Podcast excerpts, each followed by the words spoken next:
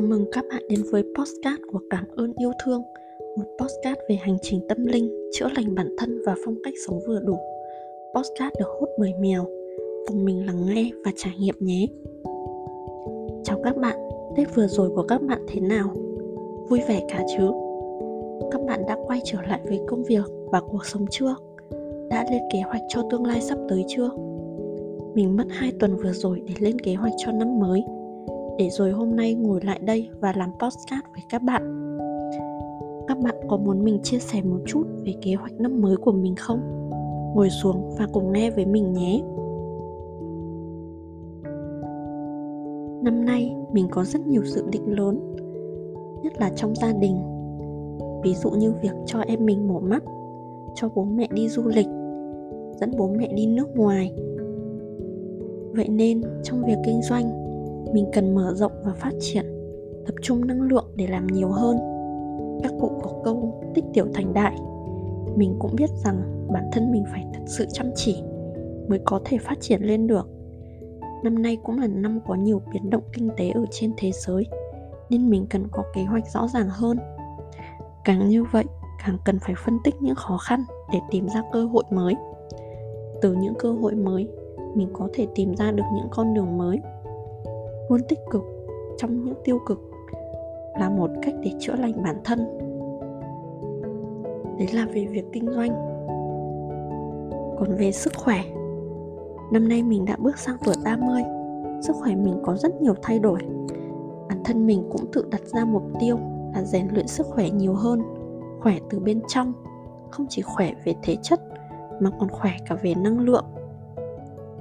Nếu như trước kia mình cố gắng để rèn luyện sức khỏe bằng cách vận động hoặc đi bộ, thì bây giờ mình dành nhiều thời gian để thiền. Không chỉ vậy, đặt ra kỷ luật ngủ cũng là một điều mình hướng đến. Một giấc ngủ thật sự chất lượng sẽ làm cho mình dồi dào năng lượng cả ngày. Về phần học tập, thì vì là một năm sẽ phát triển về bản thân, nên mình đã dừng việc học ngôn ngữ. Tất nhiên là mình vẫn sẽ duy trì nó khoảng tầm 20 phút đến 30 phút một ngày. Nhưng chủ yếu mình dành thời gian học về kinh doanh và Phật pháp. Hai con đường này là hai con đường dài, cần sự tập trung, nghiêm túc và nghiên cứu. Mình cũng đã cân nhắc rất nhiều khi lựa chọn giữa hai con đường kinh doanh và Phật pháp.